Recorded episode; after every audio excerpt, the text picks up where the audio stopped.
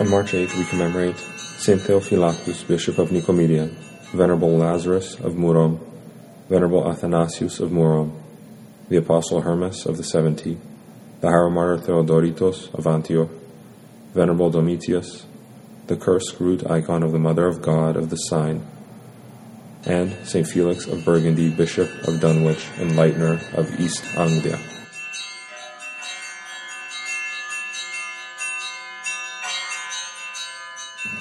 St. Theophylactus lived at Constantinople in the 8th century during the time of the Iconoclast heresy. After the death of the Iconoclast Emperor Leo IV, the Khazar 775-780, Emperor Constantine VI 780-797 ascended the throne. At the same time, the Holy Patriarch Paul, commemorated on August 30th, not having the strength to continue guiding the flock in the face of iconoclasm, voluntarily resigned his office in 784 St. Tarasius, commemorated on February 25th, was chosen in his place. At that time, he was an eminent imperial counselor under the supervision of the new patriarch. The Seventh Ecumenical Council, 787, was convened to condemn the iconoclast heresy. A relatively peaceful time began for the church, and monasteries again began to fill with monks. St. Theophylactus, a gifted disciple of St. Tarasius, with the blessing of the patriarch, went to a monastery on the coast of the Black Sea with St. Michael, commemorated on May 23rd. The zealous ascetics, by their God pleasing labors and intense prayer, were granted the gift of wonder working by God. During a drought, when the workers in the field were weakened by thirst, the saints prayed and an empty vessel became filled with enough water to last the entire day. After several years in the monastery, they were both consecrated as bishops by Patriarch Tarasius. St. Michael was made bishop of Synada, and St. Theophylactus was made bishop of Nicomedia. Heading the church of Nicomedia, St. Theophylactus cared for the flock entrusted to him. He built churches, hospices, homes for wanderers. He generously distributed alms, was the guardian of orphans, widows, and the sick, and personally attended those afflicted with leprosy, not hesitating to wash their wounds.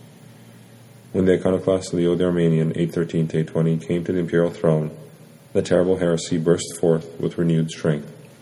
But the iconoclast emperor was not able to influence St. Nicephorus, commemorated on June 2nd. The successor of Patriarch Tarasius, who with the other bishops vainly urged Leo not to destroy the peace of the church. St. Theophylactus was present at the negotiations of the emperor with the patriarch. Denouncing the heretics, St. Theophylactus predicted a speedy death for Leo the Armenian.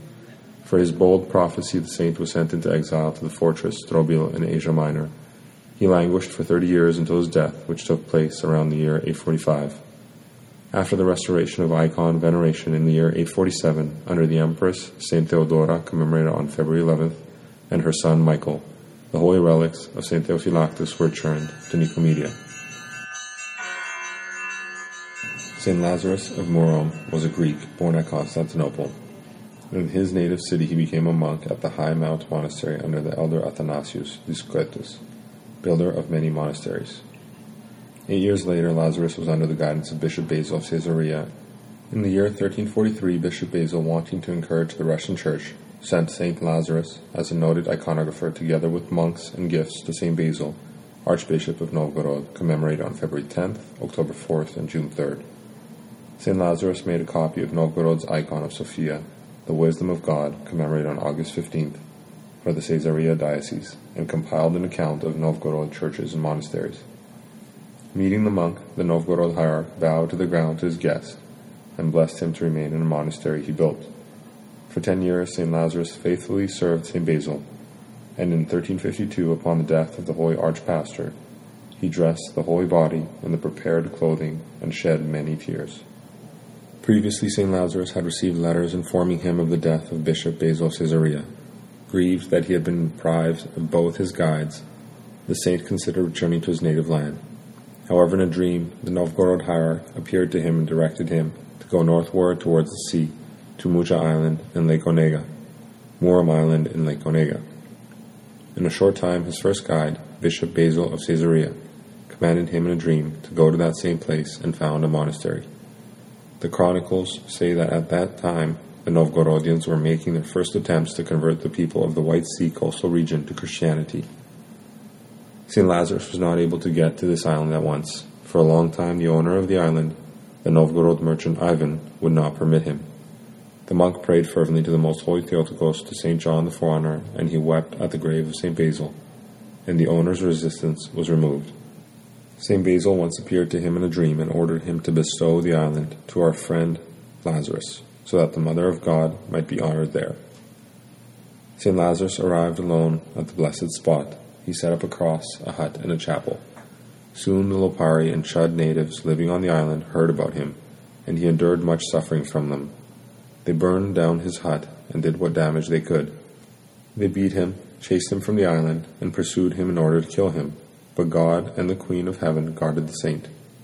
At the sight of the burned hut, the icon of the Dormition of the Most Holy Theotokos again appeared to St. Lazarus, miraculously undamaged by the fire.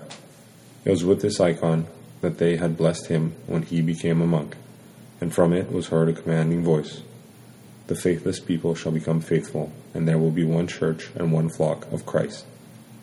Establish upon this place a church of the Dormition of the most holy Theotokos. Another time the saint saw how this place was blessed by a woman of majesty, radiant with golden hue, and resplendent men who made reverence to her. Soon the eldest of the Lopari came to the monk and begged him to heal a child born blind.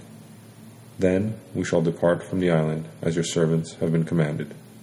St. Lazarus perceived that this was an angel, and he gave thanks unto the Lord. He healed the blind child after praying and sprinkling him with holy water. Then those resisting the saint quit the island. The father of the healed child later became a monk, and all his sons were baptized. From that time, people started coming to the saint from faraway places. He baptized them and tonsured them into monasticism. Even his fellow countrymen came to him from Constantinople, the holy monks Eleazar, Eumenius, and Nazarius, commemorated on June 4th, future founders of the monastery of the Foreigner in the Olonetsk region. Visiting Novgorod, St. Lazarus received from Bishop Moses, 1352 to 1360, his blessing for the construction of a monastery. He also received an antimension and some church vessels. A church was built in honor of the Dormition of the Most Holy Theotokos, the first in all the coastal region, also a church of the resurrection of Lazarus, and even a wooden church of St. John the Forerunner, together with the trapeza. The Murom Dormition Monastery was built up and strengthened by its zealous head, St. Lazarus, until his old age. The time of his death was revealed to him in a vision by his faithful protector, St. Basil of Novgorod. Having chosen a worthy successor, the Athonite elder Theodosius, and after receiving the holy life, creating mysteries and blessing everyone, St. Lazarus departed the Lord on March 8, 1391, at the age of 105 years. They buried him in a chapel beside the church of the Dormition of the Most Holy Theotokos.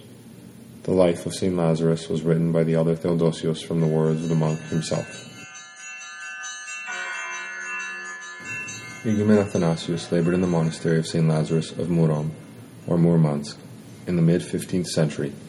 Unfortunately, there is no information about his godly life. After his repose, the body of St. Athanasius was placed in a special chapel, and here his chains are kept as evidence of his exploits. The ascetic is revered locally in the monastery of St. Lazarus along with the latter.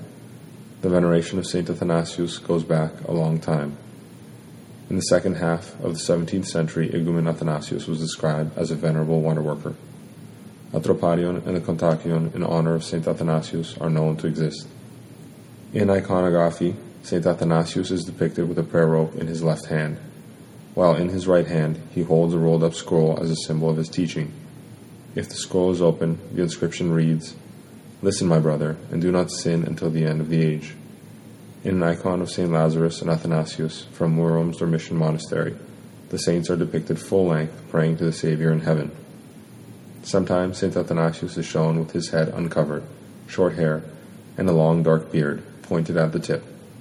He is wearing a light green robe and a brown mantle with a blue schema and a kukolion on his shoulders. Above is the inscription, St. Athanasius of Murom, Wonder Worker. The holy apostle Hermas of the Seventy was bishop at Philippopolis and died a martyr in the first century. In the Epistle to the Romans, the holy apostle Paul commands the Romans to greet Hermas St. Theodoritos was a presbyter and keeper of sacred vessels at the Cathedral Church in Antioch. This church was built and richly adorned by the Emperor St. Constantine the Great, commemorated on May 21st, and his son, Constantius, and the people called it the Golden Church. Having occupied the throne after the death of the emperor Constantius 337 361, Julian the Apostate 361 363 decided to restore paganism throughout the Roman Empire. The emperor appointed his uncle, also named Julian, as prefect of Antioch. He ordered him to close the Christian churches and to send the valuables within them to the imperial treasury. Wanting to please the emperor, the prefect, also an apostate from Christianity, set about his impious task with zeal. Arriving at Antioch with the dignitary Felix, he gave orders to lock up the priest Theodoritos under guard, and he began his plundering, defiling the altar and the holy altar table. One of those present, Euzoius, tried to admonish him for his impiety, and for this he was killed. Julian accused Theodoritus of hiding the church valuables, but the venerable keeper of vessels denied the accusation and openly denounced Julian for his apostasy. Despite beastly tortures, the holy martyr maintained his faith in Christ the Savior and predicted a speedy death for Julian and the emperor for their sacrilege. The soldiers torturing the faithful presbyter were struck by his firmness and endurance, and by the power of the Word of God. They were converted to Christ, for which they were drowned in the sea. The holy confessor was beheaded. The mockery and sacrilege of the pagans did not go unpunished, and the predictions of St. Theodoritus were soon fulfilled. The prefect Julian died in agony from a grievous illness, and the emperor Julian perished in a campaign against the Persians. It is possible that St. Domitius, commemorated on this day, is the same as the St. Domitius the Persian, was commemorated on August 7th with his two disciples. The Kursk Root icon of the Mother of God of the sign is a copy of the famous Kursk Root icon of the Most Holy Theotokos commemorated on November 27th. St. Felix, the Apostle of East Anglia, was born in the Burgundy region of what is now France. He was a bishop who was sent to England by St. Honorius of Canterbury, commemorated on September 30th, to evangelize East Anglia. St. Felix established his see in Dunwich on the Suffolk coast in 631 and labored there successfully for 17 years. He founded a school for boys with the help of King Sigebert and brought in teachers from Canterbury. St. Felix died in 648 and was buried at Dunwich, but his relics were transferred to Ramsey Abbey in Huntingdonshire in 971. St. Felix has given his name to Felixstowe in Suffolk and to Felixkirk in Yorkshire. He is mentioned by St. Bede in the History of the English Church and People, Book 3, chapters 18 and 20.